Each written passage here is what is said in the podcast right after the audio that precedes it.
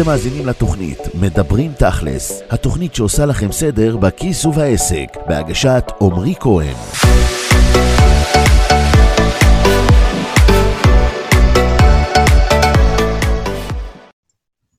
בוקר טוב, עמרי. בוקר אור רחלי, מה שלומך? בסדר גמור. אז קודם כל, למי שלא מכיר אותי, אני רחל יצחקי, יועצת עסקית בחברת תכלס ליווי עסקי. אני מזכירה לכולם, שבוע שעבר עשינו ראיון על פתיחת עסק לבני נוער, והיום אנחנו עושים ראיון בנושא פתיחת עסק לשאר האנשים, לא קשור לגיל שלהם. אה, אני אתחיל מנקודה אישית שלי, אני הייתי שכירה הרבה מאוד שנים, עבדתי כמנהלת פרויקטים אה, מעניינים, מאתגרים, ונהניתי אפילו מאוד ממה שעשיתי, אבל כל הזמן הרגשתי שאני צריכה להקטין את עצמי, כל הזמן הרגשתי שאני רצה יותר מהר מהמנהלים שלי, ובעיקר הרגשתי לאורך כל השנים שאני מאוד שונה מכולם. זה בעצם מה שהוביל אותי לפני כמה חודשים לקבל החלטה לוותר על הנוחות ועל הביטחון שלי ולצאת לדרך חדשה בתור עצמאית. אז אני שואלת אותך, עמרי, האם זאת הרגשה שלי, או שזה משהו שנוגע לשכירים נוספים? קודם כל אני אומר, באמת, כל הכבוד על המהלך שעשית, אני אומר את זה בצורה הכי אה, כנה ומכל הלב, כי אני יודע עד כמה זה קשה ועד כמה זה מאתגר, ואני גם uh, הייתי מעורב עוד בניצנים של ההחלטה הזו, עוד כשהיית uh, כלקוחה באחת הסדנאות שעשיתי על כסף, ודיברנו על החוזקות, ושם בעצם כל הדברים האלה נפתחו, ואני זוכר שאחרי תקופה קצרה התקשרת כדי לספר לי שאת עוזבת את העבודה, ומשם גם כמובן אני מאוד שמח שהתחלנו דרך חדשה יחד. והשאלה שלך היא מאוד מדויקת להרבה מאוד אנשים שנמצאים עכשיו במקום שאת היית בו, בגלל שבהחלט הם מרגישים את אותה התחושה. יש הרבה מאוד אנשים, ואני מתכוון לכך, שאני אומר הרבה מאוד, לא רק בשביל ההגזמה, אלא באמת מדובר בהרבה מאוד אנשים שנמצאים כשכירים במקום עבודה מסוים, שבאמת לא גורם להם להתעורר בתחושה טובה בבוקר, ובטח שלא לישון בתחושה טובה כשהם מניחים את הראש על הכרית. והסיבה שבגללה הם ממשיכים לעשות את זה יום אחרי יום, זה פשוט בגלל הכסף. ומבחינתי, זה מובן, אבל זה לא מצדיק את זה. כי ברור שכל אחד צריך להתפרנס. אבל אנחנו נמצאים בעולם עם כל כך הרבה אפשרויות וכל כך הרבה הזדמנויות, שבאמת, עם קצת רצון, הרבה זמן והרבה מאמץ, אפשר לפתוח עסק עצמאי, ואפשר להרוויח הרבה יותר ממה שמרוויחים בתור שכירים, בעבודה שאנחנו אוהבים, עם אנשים שאנחנו אוהבים, כשאנחנו בעצם הבוסים לעצמנו. יש יתרונות ויש חסרונות. יש אנשים שזה מתאים להם יותר, ויש אנשים שזה מתאים להם פחות, ואני בטוח שהשאלות שלך בהמשך גם ישקפו את הטענות האלה. אבל באופן כללי, יש הרבה מאוד אנשים שהיו שמחים להיות בעלי עסקים ולא שכירים, ראיתי פעם אחת אה, איזשהו סקר מסוים ששאל בעלי, שאל אנשים עד כמה הם רוצים להיות בעלי עסקים, ואחוז מאוד מאוד גבוה מהם אמר שכן. כי לכל אחד, גם אם הוא לא פתח עסק מעולם, היה איזשהו רגע שהוא אמר לעצמו, אני צריך להיות בעל עסק, או יש לי רעיון עסקי. זה איזשהו דחף כזה, יכול מאוד להיות שזה גם ב-DNA הישראלי היזמי שלנו, אז הרבה מאוד אנשים באמת שואפים לחלום היזמי ורוצים להיות בעלי עסקים. יש תחושות שעוצרות אותם, בין היתר תחושות הנוחות והביטחון, כמו שנאלצת לעזוב כשהתפטרת ממקום העבודה שלך, המאוד מאוד בטוח.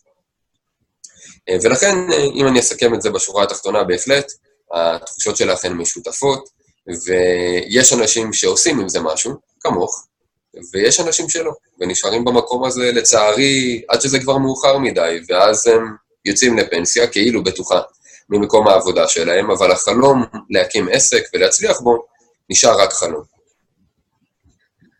כשהייתי שכירה, כל השאיפות להגשמה עצמית שלי הסתכמו בזה שאני רוצה להתקדם בתפקידים, בארגון, ויש מסר שאתה חוזר על עצמו, גם בסדנאות שלך, גם מי שעוקב אחריך בסרטונים, כל הזמן שומע, שהדרך הכי טובה לאדם להגשים את עצמו היא דרך פתיחת עסק. למה בעצם בן אדם שכיר, שכן רואה את העתיד שלו בארגון והוא רוצה להתקדם, צריך בכלל לחשוב על פתיחת עסק. שאלה מעולה. אז אני אסכם את זה קודם כל במשפט הבא. עסק בעיניי הוא הכלי הטוב ביותר למימוש עצמי ולהשגת חופש כלכלי. ולמה אני אומר את זה?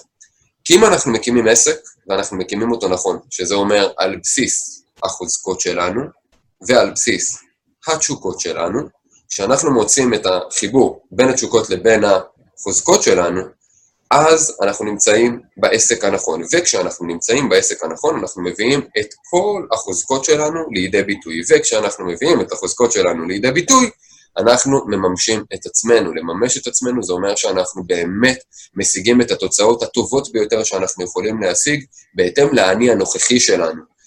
אבל יותר מכך, עסק כזה גם מאפשר לנו להמשיך ולאתגר את עצמנו ולהתקדם, ואפילו לא רק לממש את הפוטנציאל שיש לנו, אלא להרחיב בכלל את מנעד הפוטנציאל שיש לנו ולהגדיל אותו עוד ועוד ועוד, בשביל לממש את עצמנו יותר ויותר ברמות שאפילו קשה לדמיין.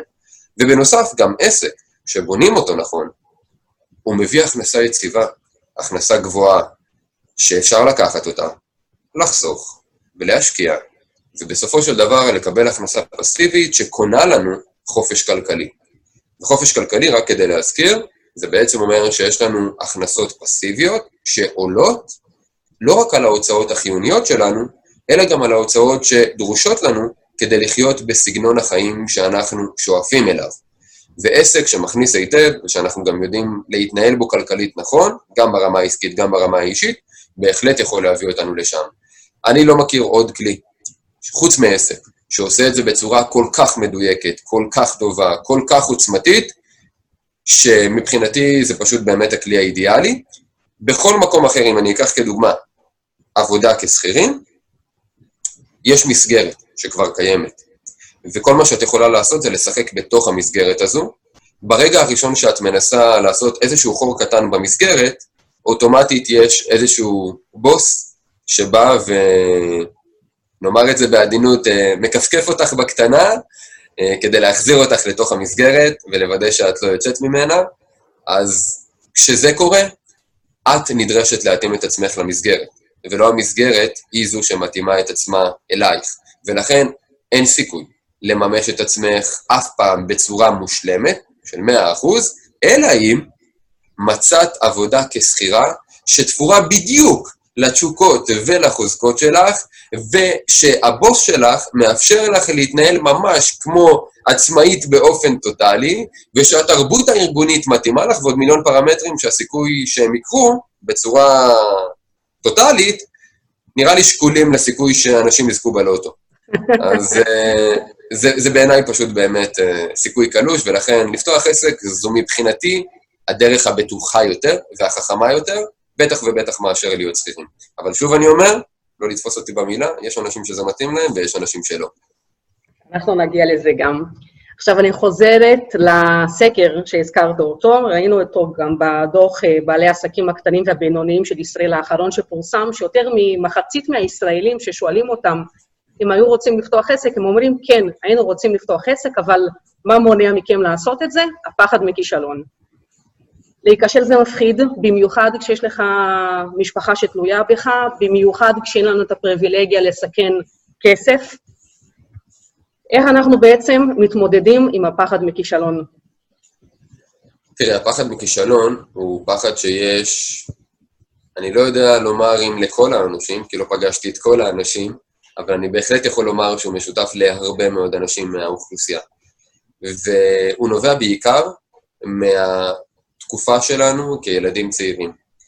אם אני אחזיר את כולנו לתקופת uh, בית הספר בעיקר, כי בגן זה פחות דומיננטי, עוד אין מבחנים וציונים וכל מיני דברים כאלו, אבל כבר בכיתה א' אנחנו נכנסים לאיזושהי מסגרת שמתחילה לשים לנו מול הפנים את הדבר הזה שנקרא ציונים, ומגדירה בפנינו בצורה מאוד ישירה מה זה טוב ומה זה לא טוב, מה זה עובר ומה זה לא עובר, אבל חשוב מכך, היא מגדירה את מה שזה אומר עלינו.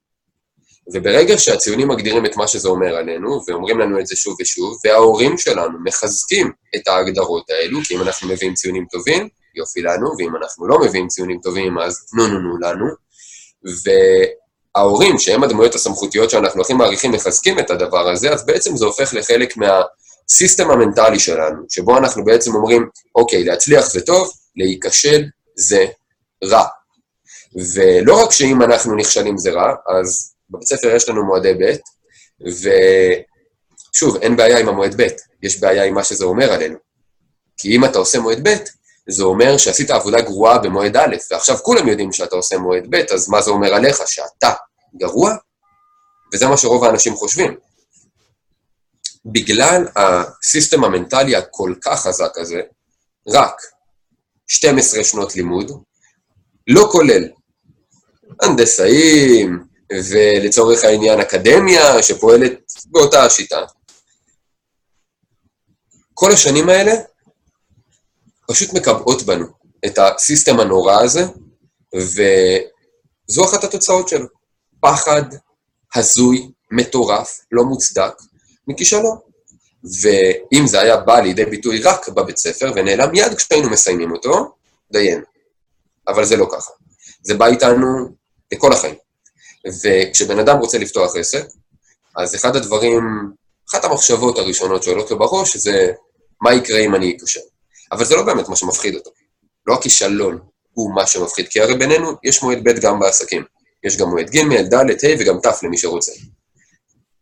מה שמפחיד אותנו זה מה אחרים יחשבו עלינו. מה המשפחה הקרובה שלי תחשוב עליי, ויודעת מה? אם איתם אותו בן אדם מרגיש שהוא יכול להתמודד, מה החברים שלי יגידו עליי? מה האנשים שאני מהווה בעיניהם, איזושהי תדמית מסוימת של אולי מצליחן כזה, מה זה יגיד עליי בעיניהם? וזה אפילו יותר מסוכן, כי אני יכול להגיד לך ולדבר מניסיון אישי, ככל שבן אדם מביא איתו הרבה יותר הצלחות, כך הפחד מכישלון שלו יהיה חזק יותר. כי לכאורה, יש לו הרבה יותר מה להפסיד. כי אם פיתחתי תדמית של מצליחן, ויש לי כל כך הרבה חיזוקים שכל בן אדם יודע שאני ווינר אמיתי, פתאום להיכשל, אחרי כל כך הרבה הצלחות, שם אותי במקום של, אתה הולך לאבד את כל התדמית שלך, אתה הולך להרוס את כל מה שבנית, ואז מה הפתרון הקל? פשוט לא לנסות. ואם אנחנו לא מנסים, אין סיכוי שניכשל. אם אנחנו לא ניכשל, אנחנו שומרים על תדמית המצליחן, ואז גם מה שאנחנו עושים זה לא רק לא משחקים, אנחנו גם מורידים את הסטנדרט שלנו כדי לוודא שאנחנו נמשיך לנצח. ואני מדבר מניסיון אישי, כי זה מה שקרה לי תקופה מסוימת. אני הייתי מצטיין בכל שנה, והלימודים באמת היו משהו מאוד מאוד חשוב לה, להורים שלי, אז מכיתה א' ובאמת עד כיתה י"ב, כולל באקדמיה, הייתי מצטיין בכל מקום אפשרי, כולל בצבא, בכל קורס שעשיתי, ועשיתי כמעט יותר מעשרה. והיה לי סל הצלחות עצום. ואז פתאום, אחרי גם עסקים מצליחים, לא אחד, לא שניים ולא שלושה ולא ארבעה שהקמתי, פתאום את רוצה להקים עוד עסק, ולכאורה עוברת לך המחשבה של אולי אני אפרוש בשיא, אולי אני לא אעשה את, ה, את הדבר הבא, כי עכשיו יש סיכוי שאני אכשל, כמו בכל עסק, ואז מה יגידו עליי? כאילו, אני, אני לכאורה הורס לעצמי עכשיו את כל רצף ההצלחות. ופתאום מצאתי את עצמי בהרבה מאוד דברים, מתלבט הרבה יותר, נמרח יותר, ולפעמים אפילו שוקל אם בכלל לעשות את הצעד או לא. עד שתפסתי את עצמי עושה את זה, ולשמחתי הרגע שתפסתי את עצמי היה, את יודעת, אומרים ש, שהתלמיד מוכן, המורה מגיע, ואצלי המורים הם הרבה מאוד ספרים, אז uh, קראתי איזשהו ספר שממש שיקף את הסיטואציה הזאת, uh, וזה עורר בי את כל הרגשות הנדרשים כדי שאני באמת גם אקבל את ההחלטה הנכונה. ובסופו של דבר, לא רק שהצבתי לעצמי את הסטנדרטים שהייתי רגיל אליהם, אלא שהצבתי לעצמי סטנדרטים הרבה יותר גבוהים, ושהימרתי בכישלון הרבה יותר גדול, מתוך ידיעה שזה פשוט בגלל אותו פחד, כי לא העלמתי אותו, מבחינתי פשוט ניתבתי אותו אחרת. אותו פחד שגרם לי להגיד, רגע, אם תיכשל אתה תפסיד את כל התדמית שלך, אמרתי לעצמי, מצוין, זו סיבה מצוינת להתאמץ הרבה יותר ולוודא שאני מצליח. והשינוי המסגרת הזו, מה שנקרא בשפה המקצועית reframing, המסגור מחדש, עזר לי לקחת את כל האנרגיות שלי, את כל הזמן, המאמץ, את כל המשאבים, ופשוט למקד אותם ולתת פייט הרבה יותר חזק ממה שהייתי נותן קודם, מתוך רצון גדול יותר לא להיכשל, ולוודא שאני מנצח. וזה מה שקרה מאז, ובכל פעם שאני מציב לעצמי יעדים חדשים, אני שוב מוודא שהם גדולים יותר, שיש שם סיכוי גדול לכישלון, וזה מה שדוחף אותי לתת פוש הרבה יותר חזק ממה שאני נותן בדרך כלל. וואו, וואו. מדהים. יזם זה אדם שיש לו רעיון והופך אותו לעסק מצליח ורווחי. יזם בראש שלי מתקשר, עושה לי אסוציאציה של אדם צעיר, הרפתקן, אוהב סיכונים, יצירתי, אבל אני לא כזאת. אז האם גם לי מתאים לפתוח עסק?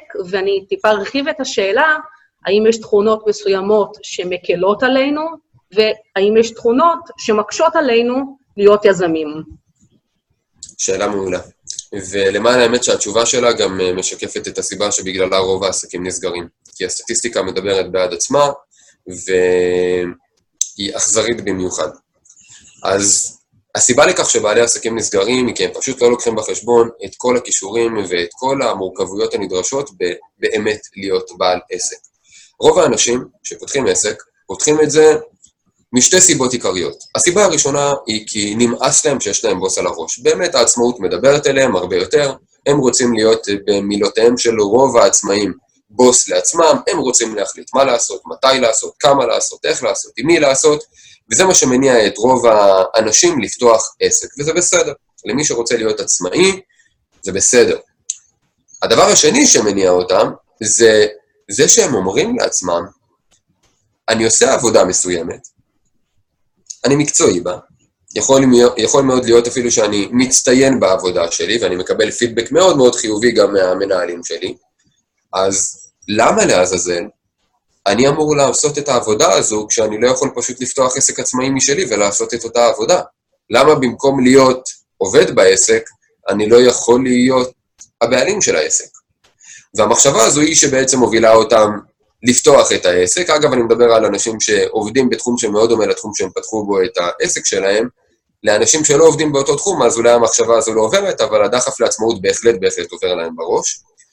ואם אני אחזור לאלה שבאמת עובדים גם במה שהם פותחים אחר כך את העסק שלהם, אז הם עושים טעות איומה, בגלל שהם מניחים שהעבודה המקצועית היא המהות של העסק. אבל הם שוכחים כל כך הרבה מרכיבים, כמו למשל למצוא באמת את הרעיון הייחודי, בדגש על הייחודי, שזה תפקידו של היזם, לבוא ולהגיד, אוקיי, אני רואה בעיה, אני רואה את הפתרונות הקיימים, אני חושב שהם לא מספיק טובים, ועכשיו אני צריך לחשוב על משהו חדש. זה החלק היזמי בסיפור הזה, בין אם זה כמו שאמרת בסטריאוטיפ של היזם הצעיר וההרפתקן שאוהב סיכונים וכל הדברים האלו, לכל אחד יש סטריאוטיפ כזה בראש, אבל בעיניי ליזמות אין גיל, כל אחד יכול לעשות את זה. יש מספיק הוכחות בעולם כדי שיעשו, להראות שהחל אה, מילדים, גם בני עשר, יכולים להיות אה, יזמים אה, מוצלחים ביותר, ועד אנשים בני שמונים ויותר. אז באמת זה, זה לכל גיל. והשורה התחתונה היא שבאמת מסתכלים כאילו על הקטע היזמי בתור החלק המהותי במרכיב הזה, במרכיב הזה של בניית העסק, אבל זה לא רק החלק היזמי, כי אחר כך צריך גם לנהל את העסק. ולבנות את כל המערכות העסקיות שבו ברמת השיווק, המכירות, פיתוח המוצרים וכדומה. וכאן צריך יותר צד ניהולי נקרא לזה, ואז יש את הצד השלישי, שזה הצד של באמת לעשות את העבודה שהעסק הזה נועד לעשות, שזה בדיוק מה שהם עושים היום כשכירים ומה שהם חושבים שהם ימשיכו לעשות, בעיקר כשהם יהפכו לעצמאים. מה שרוב האנשים האלה מגלים זה שהעבודה המקצועית שלהם הופכת להיות אולי 20% ממה שהם עושים בפועל ברמת הזמן הכולל שלהם, וש-80% מהזמן שלהם הם נדרשים להשקיע בפיתוח המוצרים, בתמחור, בשירות לקוחות, במכירות, בשיווק וכדומה. כל כך הרבה משימות, שברוב המקרים הם לא אוהבים, ויותר גרוע, שהם לא מקבלים עליהם כסף. כי אם עד היום כשכירים הם היו מקבלים כסף על העבודה המקצועית לבדה, והיו משקיעים 100% מהזמן שלהם בעשיית העבודה המקצועית הזו, ומתוגמלים על כל דקה מהזמן שלהם, אז עכשיו, כעצמאים, הם מתוגמלים רק אולי על 20% מהזמן שלהם שבו הם באמת עושים את העבודה המקצועית, ועל 80% מהזמן שלהם הם לא מתוגמלים בכלל, מה גם, כמו שאמרתי, הם עושים את הדברים שהם לא אוהבים בכלל, כי מה שהם רוצים באמת, ומה שהם חשבו שיקרה, זה שהם פשוט ימשיכו לעשות את העבודה באותה עצימות שהם עשו כשכירים, והלקוחות פשוט ינחתו ממאדים ישירות אה, במשרד שלהם כדי להתחיל לעבוד. בגלל שזה לא קורה, רוב בעלי העסקים מבינים שהחלום היזמי שלהם הוא באמת חלום, הם פשוט לא הבינו את כללי המשחק העסקי, ולכן הם גם סוגרים את העסק, ובגלל זה גם הסטטיסטיקה כל כך אכזרית. רוב העסקים שנסגרים לא היו אמורים להיפתח מלכתחילה. רוב בעלי העסקים שקיימים לא היו אמורים להיות בעלי עסקים מלכתחילה. ויש פער הזוי בין להיות עצמאי לבין להיות בעל עסק. אנשים גם לא מבינים את ההבדל שם. אנשים חושבים שלהיות עצמאי זה להיות בעל עסק. זה לא. להיות עצמאי זה להיות שכיר שאתה הוא הבוס של עצמך.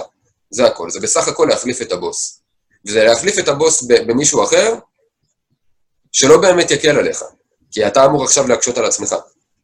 אז אתה עדיין מוכר את הזמן שלך עבור כסף, בין אם אתה שכיר, בין אם אתה עצמאי, רק שהפעם אתה עושה הרבה יותר משימות שאתה לא אוהב, וגם צריך לעבוד הרבה יותר זמן בשביל הרבה פחות כסף. זה בהנחה כמובן שהם לא בונים את העסק בצורה נכונה.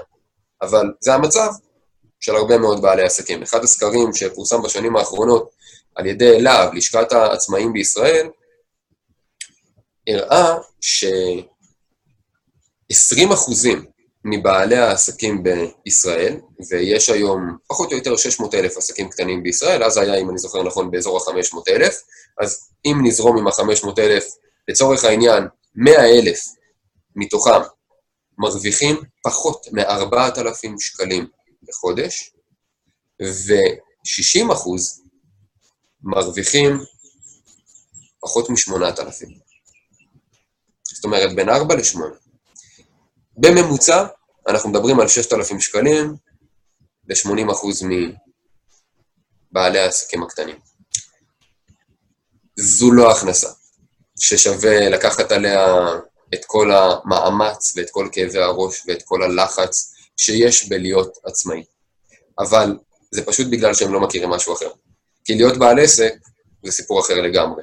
להיות בעל עסק זה אומר שיש לך מערכת עסקית שעובדת בלעדיך, והיא יודעת לייצר תוצאות צפויות, יעילות ורווחיות.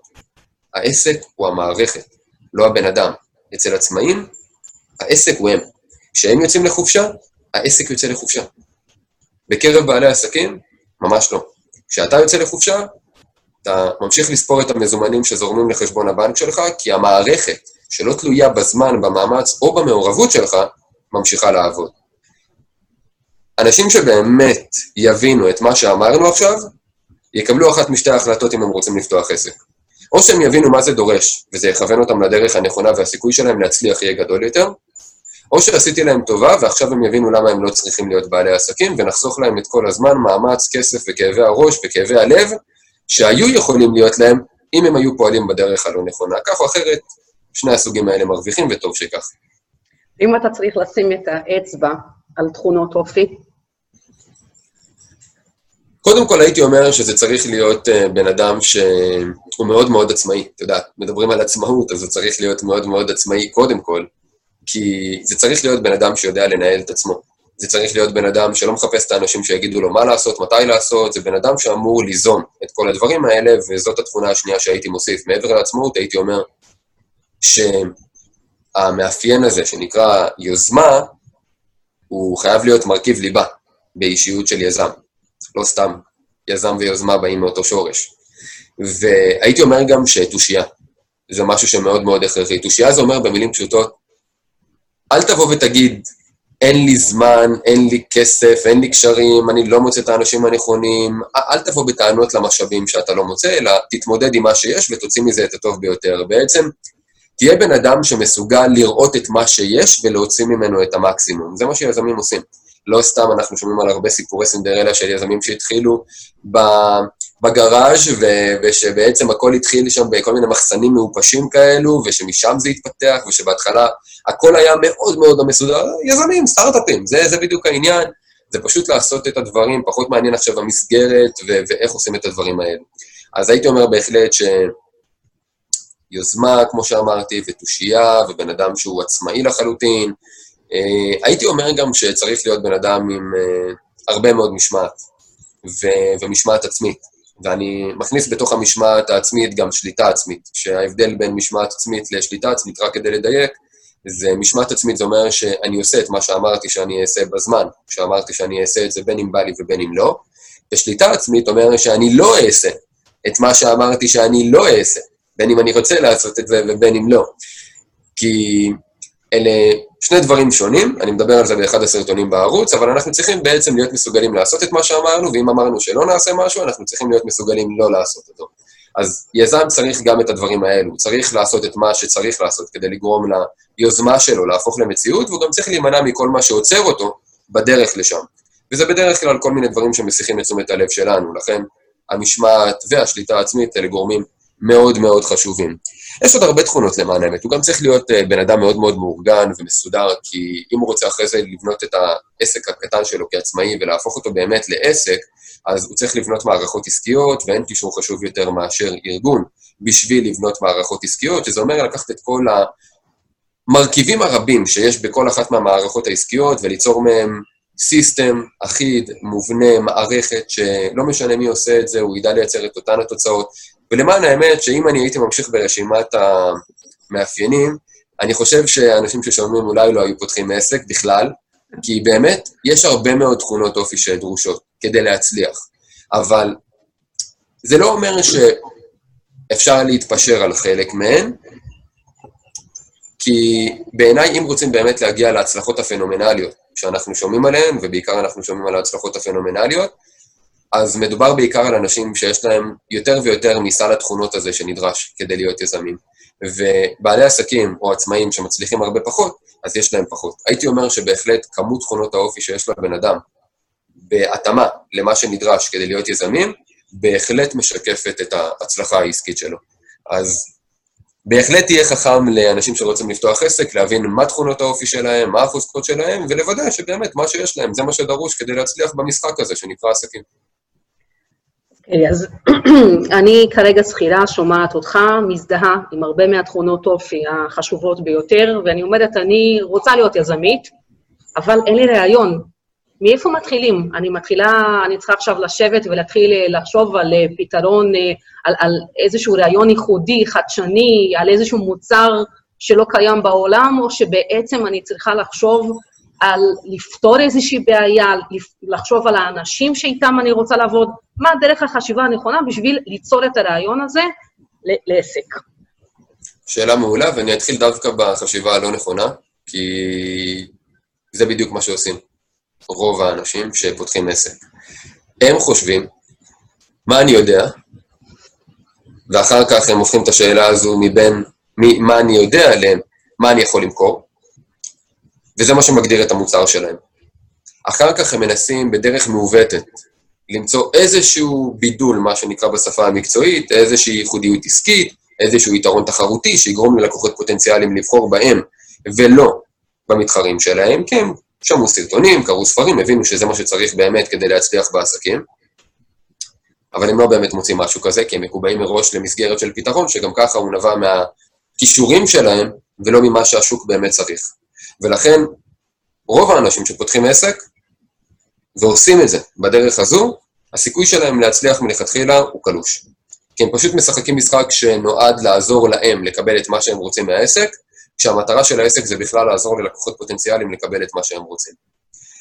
ומה שאמרתי עכשיו, אני מציע לכולם לחזור רגע אחורה, להקשיב טוב טוב, ולוודא שהם שומעים את זה עשר פעמים עד שהם מפנימים את זה, כי המשפט הזה הוא אחד החשובים לאנשים שרוצים לפתוח עסק. ומכאן אני אמשיך ואני אומר שהדרך הנכונה היא קודם כל להבין שעסק בא לפתור בעיה. הוא בא לפתור בעיה ולהרוויח כסף כתוצאה מכך. אז מכיוון שכך, אנחנו צריכים להבין איזו בעיה אנחנו רוצים לפתור, אבל בעיה יש לאנשים, ולכן השאלה שאנחנו צריכים לשאול את עצמנו קודם לכן היא, למי אני בכלל רוצה לעזור? ולרוב בעלי העסקים אולי שיש להם כבר עסק והם שומעים את הפודקאסט הזה, הם יגידו לעצמם איך זה הגיוני, איך אני יכול לבחור למי אני רוצה לעזור, לפני שאני בכלל יודע מה אני רוצה לפתור. זה בדיוק העניין. כי אם אתה באמת יזם, אז אתה לא מגיע מקובע עם איזשהו רעיון, כמו שאמרתי קודם בחשיבה לא נכונה, על בסיס היכולות שלך, הכישורים שלך, הידע שלך וכדומה. אלא אתה פשוט שואל את עצמך, מי האנשים שיהיה לי הכי כיף לעבוד איתם? וכשאתה יודע מי הם, סביר, אגב, רמז, סביר מאוד להניח שהם דומים לך, או לך, וברגע שאנחנו מבינים מי הם, אנחנו יכולים לשאול את עצמנו, איזה בעיות מטרידות אותם? מה מפריע להם בחיים? ממה הם סובלים? ופשוט להכין רשימה של כל הבעיות האלו, ומבין כל הבעיות האלו, להבין איזו בעיה הכי מעניין אותי לפתור. בין אם יש לי את הפתרון עכשיו בראש ובין אם אין לי, זה לא משנה, הרעיון ביזמות זה למצוא את הפתרון. אני צריך קודם כל להתאהב בבעיה. כשאני מתאהב בבעיה, אז אני מתחיל לחפש את הפתרון. ואני יכול לשאול את אותם הלקוחות שהגדרתי, לבוא ולהגיד להם, תגיד, מה אתה לא אוהב בדיוק בפתרון שמציעים לך כדי לפתור את הבעיה הזו? ואני אשמע מהם כל מיני בעיות ופערים שקיימים בפתרונות שמוצעים להם היום. אני אאסוף מידע, ואחר כך אני אשב עם עצמי, או עם הצוות שלי, ואני אחשוב, איך אני יכול לפתור את הפערים האלו שהלקוחות הפוטנציאליים העלו בפניי, כדי לבנות פתרון טוב יותר ממה שקיים היום. ואז ברגע שיש לי את הפתרון הטוב יותר, מצאתי את הרעיון הייחודי שלי, ואז אני יכול להתחיל באמת לבנות את העסק, בעצם זה אומר לבנות את המוצר, לתמחר אותו, ואחר כך לצאת כמובן בכל מיני קמפיינים של שיווק, לבנות תהליכי מכירה, להגדיל את העסק, לתת שירות מצוין, למכור עוד ללקוחות הקיימים, להרחיב את העסק, לגייס עובדים, ולאט לאט להתחיל גם לבנות את המערכות שישחררו אותי ויהפכו את העסק העצמאי שלי, שהוא לא באמת עסק, לעסק אמיתי, שיכול לעבוד בלי שאני צריך להשקיע זמן, מאמץ או מעורבות כלשהי. אז בואו נלך צעד אחד קדימה. נניח שיש לי את התכונות הנדרשות, יש לי גם פתרון שאני רוצה לפתור, אבל אין לי ידע עסקי, לא מבינה כלום, לא במכירות, לא בשיווק, לא בתמחור, לא בניהול זמן ולא בניהול עובדים. מה הדרך הכי נכונה שאתה ממליץ לצבוע את הידע, ללמוד את כל הנושאים העסקיים שדרושים? אני אדבר על שתי דרכים עיקריות, הן שתיהן נכונות, אבל לאחת מהן יש יתרון מובהק. בחיסכון של זמן, מאמץ, כסף, טעויות, לחצים, כאבי לב, כאבי ראש ומה שעוד לא רוצים. הדרך הראשונה היא פשוט להיות מוזנים מכל המידע שקיים היום, לצורך העניין, ברשת האינטרנט, או בספרים. הידע הזה קיים. הוא לא מסודר, הוא לא שיטתי, הוא לא מאורגן, הוא בחלקים, אבל הוא קיים.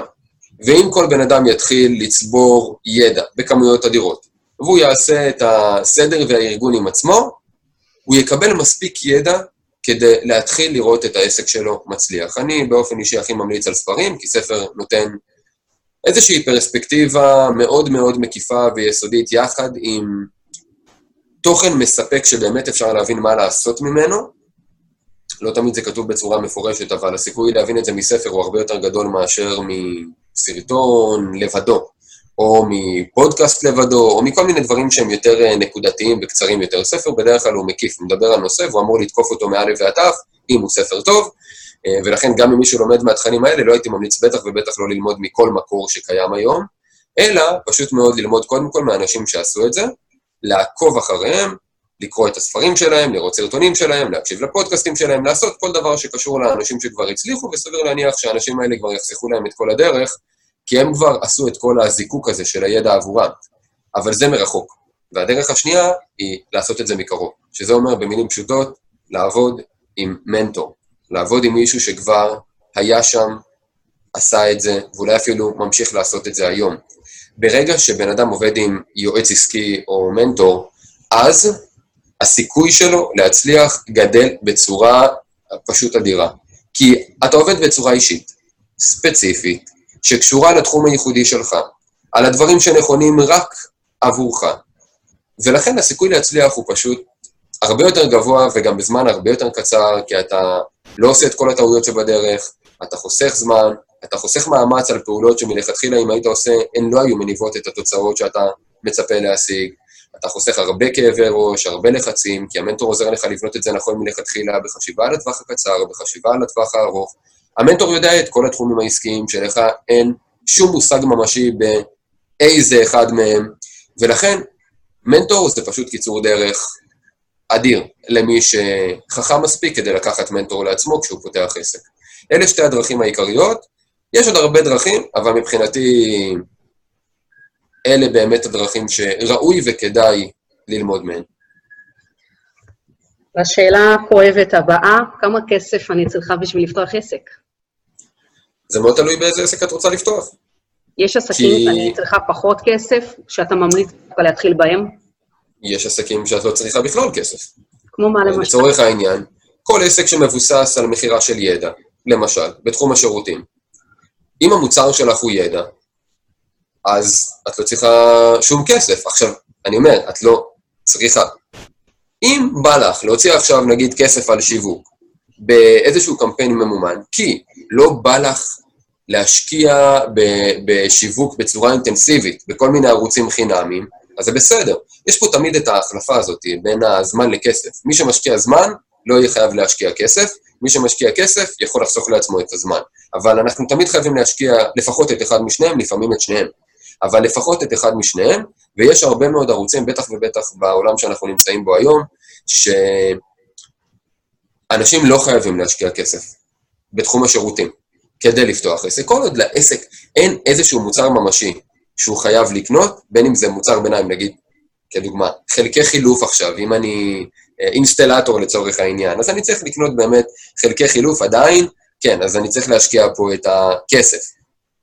יכול להיות, אגב, שהייתי לכאורה יכול ללכת לבית של האנשים, ל- לראות מה התקלה, ואז לקבל תשלום, ואז לקנות את החלק. אבל אנשים רוצים שיפתרו להם את הבעיה במקום, ולכן זה מודל עסקי לא כזה חכם. אה, לכן הם פשוט חייבים להשקיע מראש את הכסף ברכישה של מלאי וכדומה. אם מדובר על חנויות, אז בכלל אין על מה לדבר, כי איך שפתחת חנות, אוטומטית יש לך הוצאות קבועות ברמה אדירה, וגם אה, יש לך מלאי כלשהו, לא משנה של מה. ולכן, אם מדובר על חנות, אני לא מכיר חיה כזאת שאפשר לפתוח אה, חנות עצמאית, כן? לא עכשיו ברמה שיש לך משקיעים והם שמו את הכסף. אני, בכל מקרה, מישהו שם כסף. אי אפשר בלי להשקיע שקל לעשות את זה, ואם מדובר בתחום השירותים, בעיקר בתחומים שמוכרים ידע שהמוצר הוא הידע עצמו, לצורך העניין, מאמנים, יועצים, מטפלים, מכל הסוגים, לא משנה. אז בהחלט, בהחלט, בהחלט, בהחלט שאפשר לפתוח עסק בלי להשקיע שקל, ולא רק של לפתוח את העסק, אלא גם להגיע להכנסה של שש ספרות וב-level הגבוה, לפעמים אפילו שבע ספרות, אני הוכחה חיה לכך, בלי להשקיע שקל. רגע, רגע, אבל מה עם משרד? קליניקה, כל הנראות הזאת היא חשובה, לא? תלוי באיזה שלב, ותלוי למי, וזה בעיקר תלוי למי. בגלל שכל בן אדם יכול להתחיל במתן שירותים, אם אני אזרום בדוגמה של אה, אה, השירותים ומוצרי הידע, אנשים יכולים לעבוד מהבית. ראינו בתקופה האחרונה כמה אנשים למדו לעבוד דרך הזום לצורך העניין, אז אנשים יכולים לעבוד דיגיטלית. מהחדר עבודה, לכאורה, בבית שלהם, לא צריך באמת משרד. ואם הם צריכים משרד, אז יודעת מה, אפשר גם לשכור משרד לפי שעה, כי הרי בהתחלה היומן שלהם לא יהיה מפוצץ, ואם אתה שוכר כבר משרד פר שעה, כבר גבית תשלום מראש, אם אתה בעל עסק חכם, אם לא, אז אין מילה אחרת חוץ מזה שאתה בעל עסק טיפש, שלא מבין באמת איך עסקים עובדים, ו, ולא מבין את העובדה שאתה לא צריך להיות זה שמממן את העבודה של הלקוחות שלך, אלא שזה אמור להיות הפוך, ולכן אם לקוח כבר שילם לך, אז אתה מוציא חלק מהסכום על שימוש או, או שכירה של, אה, על שכירות במשרד מסוים פר שעה, אז זה בסדר. עדיין אתה נשאר עם רווח. אז אפשר לעשות את זה גם שם. אבל למה אמרתי תלוי למי? כי הרבה מאוד אנשים פותחים משרד ועושים אותו כמה שיותר פנסי, רק כדי לעשות רושם. לא באמת כי הם צריכים. זה יותר כי הם רוצים ולא כי הם צריכים. ובגלל שהם עושים את זה, אז הם לא מקבלים החלטות עסקיות נכונות, הם מקבלים החלטות אישיות נכונות. ומי שמקבל החלטות אישיות זה, שוב, באותה הגישה, בן אדם שהקים עסק כדי לשרת את הרצונות האישיים שלו. הוא הקים אותו בשבילו, לא בשביל הלקוחות הפוטנציאליים שלו. וזה פשוט עוד סימפטום של אותה בעיה שתגרום לאותו בעל עסק גם להבין שהוא עשה טעות ולסגור את העסק שלו יותר מהר ממה שהוא היה סוגר אותו. אם הוא היה פועל בחוכמה, או בכלל אם הוא היה עושה את מה שצריך לעשות בגישה הנכונה מלכתחילה, גם מאוד סביר שהעסק שלו היה שורד עשרות ומאות שנים. באיזה נקודה, אם בכלל, אנחנו צריכים לחשוב על שותף לעסק? זה נכון יותר לפתוח עסק יחד עם שותף, או שזה דווקא נכון שלא? אז כאן אני מאמין בגישה מאוד מאוד אה, נקודתית לעניין הזה של שותף. אני מאמין שצריך להכניס שותף לעסק רק כשלשותף יש באמת מה לתרום. איך זה יכול לבוא לידי ביטוי? זה יכול לבוא לידי ביטוי למשל בקשרים מסוימים. אם לצורך העניין אני מביא את הידע הטכני של העסק, ול... והעסק הזה באמת דורש קשרים מסוימים עם חברות מסוימות או גורמים מסוימים, ויש לי שותף שיש לו את הקשרים האלה, זה יהיה חכם להכניס אותו. הוא יקצר לי את הדרך בצורה משמעותית. אם לי יש את הרעיון, אבל אין לי כסף, ולשותף יש כסף, אבל אין רעיון, אז גם כן, נכון להתחבר. אז יש מקרים שכאשר השותף באמת מביא משהו ייחודי, שאין לי, ושהוא משלים את מה שאני צריך כדי לפתוח את העסק, אז זה נכון לעשות את זה. בכל מקרה אחר, זה פשוט לא נכון. אוקיי. Okay. יש איזושהי נקודה בתהליך הזה שאני יכולה להגיד לעצמי, עכשיו אני בשלה לפתיחת עסק, או שזה פשוט אה, החלטה, אני צריכה לקבל החלטה, לזרוק את עצמי למים, להתחיל להשתפר, מה אתה ממליץ? בדיוק ככה. הזמן הטוב ביותר זה תמיד עכשיו. ואנשים, גם אם הם יתאמצו מאוד, ללמוד איך להיות בעל עסק, או לא משנה מה, איך ללמוד למכור, או איך ללמוד לשווק, הם יצטרכו ללמוד אלפי ועשרות אלפי שעות כדי שזה יהיה שקול לכמה שעות בודדות של עשייה בפועל. כי הניסיון זה המורה הטוב ביותר. והדרך החכמה ביותר להצליח בעסקים היא פשוט באמת להתחיל כשזה בסדר, רק בסדר, ומשם להפיק לקחים ולצמוח. חכם יותר, כמו שאמרתי קודם, לעבוד עם מישהו שכבר מלכתחילה יעזור לאותו בעל עסק לעשות את זה חכם יותר, לחסוך לו את הזמן. אבל גם אז אין למה לחכות. צריך לעשות את זה עכשיו, אין זמן טוב יותר.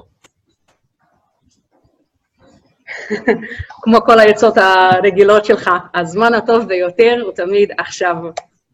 לגמרי, את יודעת, יש אנשים שכאילו מחכים לזמן המושלם, אבל הם לא מבינים שהזמן המושלם אף פעם לא מגיע. כאילו, מה זה הזמן המושלם? מה, איך אתה מגדיר את הזמן המושלם? איך זה הולך להיראות כשיגיע הזמן המושלם?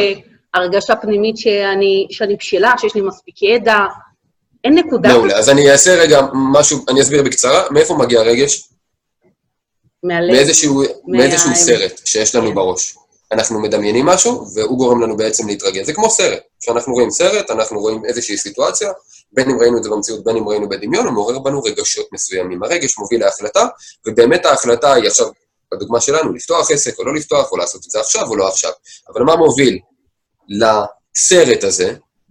המחשבות הבודדות שלנו, בעצם מה שאנחנו אומרים לעצמנו. ומה מוביל למחשבות האלו? האמונות, מה שאנחנו מאמינים. וכדי להגיע לרגע המושלם הזה, אנחנו כאילו אומרים לעצמנו, טוב, אני בעצם מחכה שמשהו ישתנה בי, משהו יקרה בעולם הזה, ופתאום הרגע המושלם הזה שאני מחכה לו, פשוט יקרה. כאילו מחכים במילים פשוטות לאיזשהו נס, שכמובן ולא קורה. כי אם אנחנו לא עושים משהו כדי שהוא יקרה, הוא לא יקרה. זאת עובדה.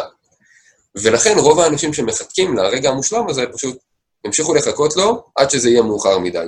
אז באמת שאין סיבה לחכות. האנשים יש להם נטייה כאילו באמת לנסות ו... ולהגיד לעצמם, טוב, אז אני, אני באמת אה, רוצה להרגיש טוב, אני רוצה להרגיש שאני יודע מספיק, אבל הם אף פעם לא ידעו מספיק. גם בן אדם שיודע כל כך הרבה, בן אדם כמוני, שבאמת יודע הרבה מאוד בתחום העסקי, בתחום הפיננסי, בתחום של ההתפתחות האישית, אני עדיין יודע כמה אני לא יודע. יש ידע עצום, יש עוד כל כך הרבה דברים שצריך ללמוד, ולכן מי שמחכה לדעת הכל, אז uh, צר לי לבשר לו שזה ייקח לו כמה גלגולים טובים, ולא, בטח לא בתקופת חיים הזו. גם אנשים מנסים כאילו להפוך כל מיני דברים של, אה, את יודעת, השנה החדשה, בראשון לראשון, אם את תלכי לצורך העניין ברשומות לראשון לראשון, את תראי שמספר העסקים שנפתחים פתאום גדלה, הרשימה הזאת גדלה בצורה באמת מטורפת. כי לאנשים יש תחושה שכשהראשון לראשון יגיע, אני פשוט אלך לישון, ואני אתעורר שנייה אחרי חצות, בתור בן אדם חדש. כל התכונות שרציתי, כל ההחלטות שאני אקבל, זהו. השנה אני אהיה הבן אדם החדש הזה, עכשיו תכלס הם לא עשו כלום. כדי להיות הבן אדם החדש הזה בעוד שנה, אתה צריך לעבוד מאוד מאוד קשה בשנה הזו. אנשים פשוט מקווים, יש אגב מחקרים שמראים את זה, שאנשים ממש סומכים על התחלות חדשות, כל מיני תאריכים, בין אם זה הראשון לראשון, או ראש השנה לצורך העניין בלוח העברי, או אפילו הראשון לחודש, או אפילו יום ראשון בכל שבוע, ואפילו תחילתו של כל יום חדש. לא סתם את שומעת את הביטויים של ממחר דיאטה. למה ממחר? כי בחצות ושנייה אני בדיוק הופך לבן אדם החדש הזה, שמחר באמת הוא יתמיד בדיאטה הזאת. שטויות במיץ. אנחנו מבינים את זה, אנחנו יודעים את זה, אבל אנחנו עדיין ממשיכים להאמין בסיפור הסינדרלה הזה, שיכול לקרות רק באגדות, לא בעולם האמיתי. אוקיי. ועכשיו בואו נדבר קצת על המעבר משכיר לבעל עסק. אני בעצמי הרי עברתי את התהליך הזה בחודשים האחרונים, אני יכולה לשים לב לאלף ואחד אה, דברים שמשתנים בשגרה שלי, בהרגלים שלי. אני כבר לא הולכת למקום עבודה שהבוס אומר לי מה לעשות, אני כבר צריכה לנהל את הזמן שלי בעצמי, לפעמים אני אוכלת ארוחת צהריים, לפעמים אני גם מדלגת על ארוחת צהריים. היום ההצלחה עליי, וגם הכישלון. איך אתה מגדיר את השינוי ב mindset בין אדם שכיר לבעל עסק? תראי, יש הרבה שינויים שבאמת אה, נדרשים, אה, נקרא לזה ב mindset, שזה בעצם דפוסי החשיבה של הבן אדם, כי עכשיו הוא קם בבוקר לשגרה חדשה, רק שהוא יוצר אותה. ושבאמת כל האחריות, במלוא מובן המילה, מוטלת על הכתפיים שלו, ורואים את ההשלכות שלהם בצורה מאוד מאוד ישירה ומהירה, לצורך העניין ברמת ההכנסה, ואז יש משפחה, מביאים, לא מביאים, מה האישה אומרת, פתאום זה לא בטוח, קמים עם החששות, עם הלחצים. יש כל כך הרבה שינויים שהם באמת דרושים כדי להצליח כעצמאי, בטח ובטח אם הבן אדם הזה היה שכיר קודם, אבל אני, אני אפילו לא חושב שאפשר למנות אותם, כי הם באמת ברמה של, לפי דעתי, אלפי שינויים קטנים, ו, ובטח לא משהו, איזשהו... אה, משהו שיכול לאחד אותם בצורה טוטאלית. הייתי אומר, אולי דבר אחד שצריך להיות, יש אה, שני סוגי mindset, וזה קשור יותר למסגרת, פחות לשינויים הנקודתיים. הסוג הראשון זה mindset, אה, נקרא לו מקובע יותר, שאומר בעצם זה מה שיש לי ועם זה ננצח. בן אדם שמאמין שלצורך העניין רמת האינטליגנציה שלו היא קבועה, ומה שהוא יודע טוב, זה מה שהוא ימשיך לדעת טוב עד סוף ימיו, ומה שהוא לא יודע טוב, הוא לא ידע טוב עד סוף ימיו, זה פשוט אמונה מסוימת של אנשים, ככה הם רואים את העולם, לעומת מה שנקרא mindset מתפתח. זה בעצם אנשים שמאמינים שמה שיש להם עכשיו זה לא בהכרח מה שיהיה להם בעתיד, ומה שאין להם עכשיו זה לא אומר שזה ימשיך לא להיות להם בעתיד. אלה אנשים שמאמינים שכל דבר שהם ישקיעו בו, מספיק משאבים, זמן, מאמץ וכדומה, הם יוכלו לרכוש כמיומנות, כתכונה, כמה ש... שזה לא יהיה.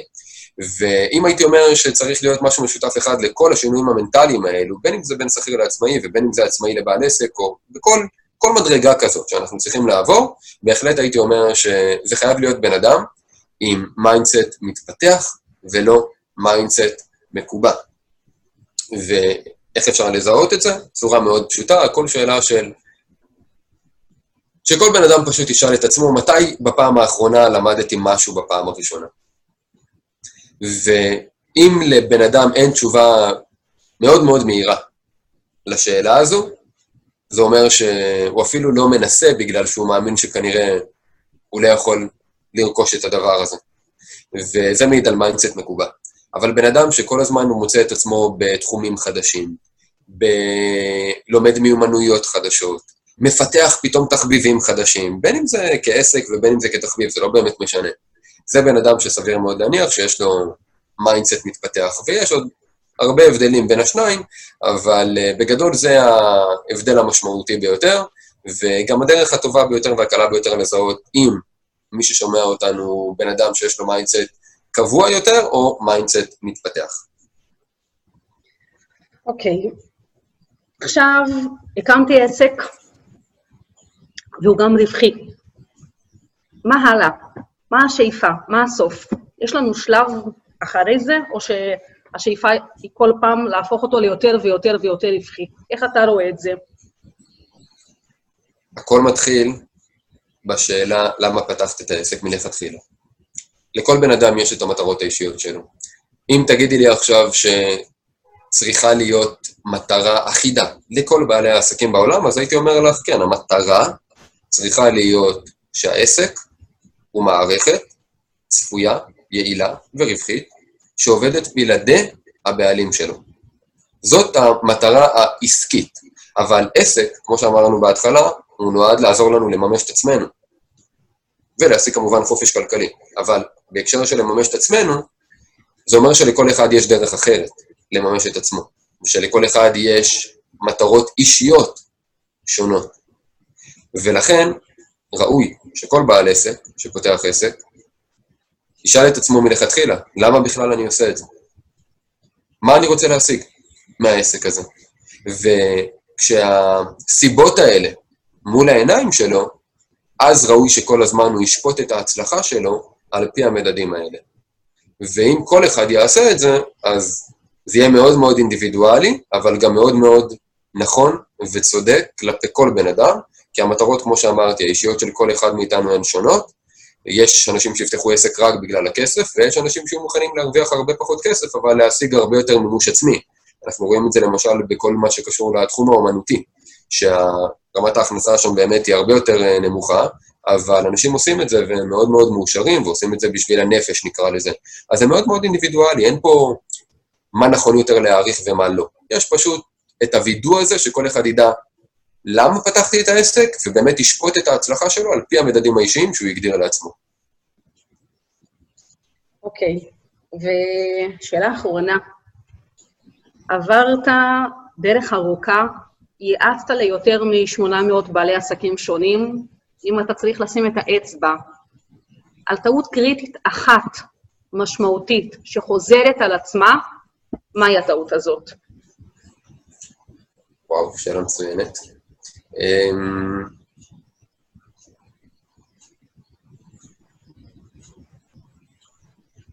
אם הייתה טעות אחת, באמת שאני יכול בדיעבד ככה להסתכל על כל הסיבות של אלה שלפני שהם הגיעו אלינו הם באמת לא הצליחו, אז הייתי אומר שהסיבה נעוצה ב mindset, אבל גם בפועל בפעולות שהם עושים. וזה אומר שמה שדיברנו עליו קודם, העובדה הזאת שהם חשבו שהעבודה המקצועית, או עצם העובדה שיש להם מוצר מצוין, בין אם זה מוצר פיזי ובין אם זה הידע שלהם, זה כל מה שצריך כדי לפתוח עסק ולהצליח איתו, זאת הטעות הקריטית ביותר שהם עשו ברמת ה mindset, הם פשוט לא היו מודעים בכלל לעד כמה ההיבט המקצועי הוא חלק קטן מכל הדבר הזה שנקרא עסק, והטעות התכלסית נקרא לזה, ברמת הפעולות שלהם, שהם עשו כתוצאה מה mindset הזה, הייתה שהם פשוט אה, בנו, או יותר נכון שאפו לבנות את המוצר המושלם, כשהם אלה שנותנים לעצמם את הפידבק. זאת אומרת שהם תמיד הרגישו שהם לא יודעים מספיק, או שהמוצר שלהם לא טוב מספיק, שוב, בין אם זה מוצר פיזי ובין אם זה הידע שלהם, והם המשיכו ללמוד, לקחת עוד קורסים, עוד סדנאות, לקרוא עוד ספרים, ו- ולעשות כל כך הרבה דברים שמשפרים את המוצר, עוד ועוד ועוד, וככה גם נראה היום, היה נראה היום שלהם, הם פשוט, אם נגיד הם היו עובדים שמונה שעות ביום, אז שבע וחצי שעות ממנו היו מוקדשות לפיתוח המוצר, וכל הזמן לדיוקים, שהיו נראים להם שהם נכונים וטובים, אבל בתכלס הם אפילו לא הוציאו את זה לשוק, לא קיבלו פידבק מלקוח אחד, שהיה שווה להם הרבה יותר מאשר כל מה שהם עשו, ולכן, בגלל ה mindset שלהם, שהיה מפוקס כל כך ביכולת המקצועית שלהם, הם השקיעו את כל הזמן והאנרגיה שלהם בפיתוח היכולת המקצועית במקום בפיתוח היכולת העסקית. וזאת לפי דעתי הטעות הפטאלית. הם, הם מצד אחד באמת חשבו שההיבט המקצועי זה כל מה שצריך, ומצד שני, שהם השקיעו במוצר שלהם במקום להבין שעסק זה הרבה יותר מרק מוצר מצוין, כי תכלס אם אף אחד לא שמע על המוצר שלך ואף אחד לא קנה אותו, זה לא משנה כמה המוצר שלך מצוין, אף אחד לא ידע את זה. אז הם פשוט לא הבינו עד כמה השיווק, המכירות וכל המערכות העסקיות האחרות קריטיות, בטח ובטח בתחילת הדרך, הרבה יותר מלבנות את המוצר המצוין. עדיף מוצר מספיק טוב ומערכות שיווק ומכירות פנטסטיות ממוצר פנומנלי ומערכות שיווק ומכירות גרועות. כי מי שינצח בסופו של דבר, בטווח הארוך, זה זה עם המוצר המספיק טוב, ומערכות השיווק והמכירות המצוינות, ולא השני. אחלה. וואו, רעיון סופר מעניין. בשבילי, באופן אישי, נהניתי מאוד. אה, ובזה אנחנו נסיים לפעם הזאת. אנחנו כמובן ניפגש בשבוע הבא עם ראיון חדש, ומי שרוצה להרחיב על הנושא של פתיחת עסקים יכול ללחוץ על הפלייליסט שאנחנו משאירים לו קישור פה למטה, ובנוסף, מאוד ממליץ, מאוד ממליצה לקרוא את הספר של עמרי, להצליח בגדול בעסק קטן, ספר שנותן לנו הרבה מאוד מידע וטיפים למי שמתכוון לפתוח עסק ובתהליך הזה אה, עמוק. אז תודה, עמרי. בשמחה, העונג היה שלי, כרגיל. ואנחנו נתראה בשבוע הבא. בהחלט, להתראות. להתראות.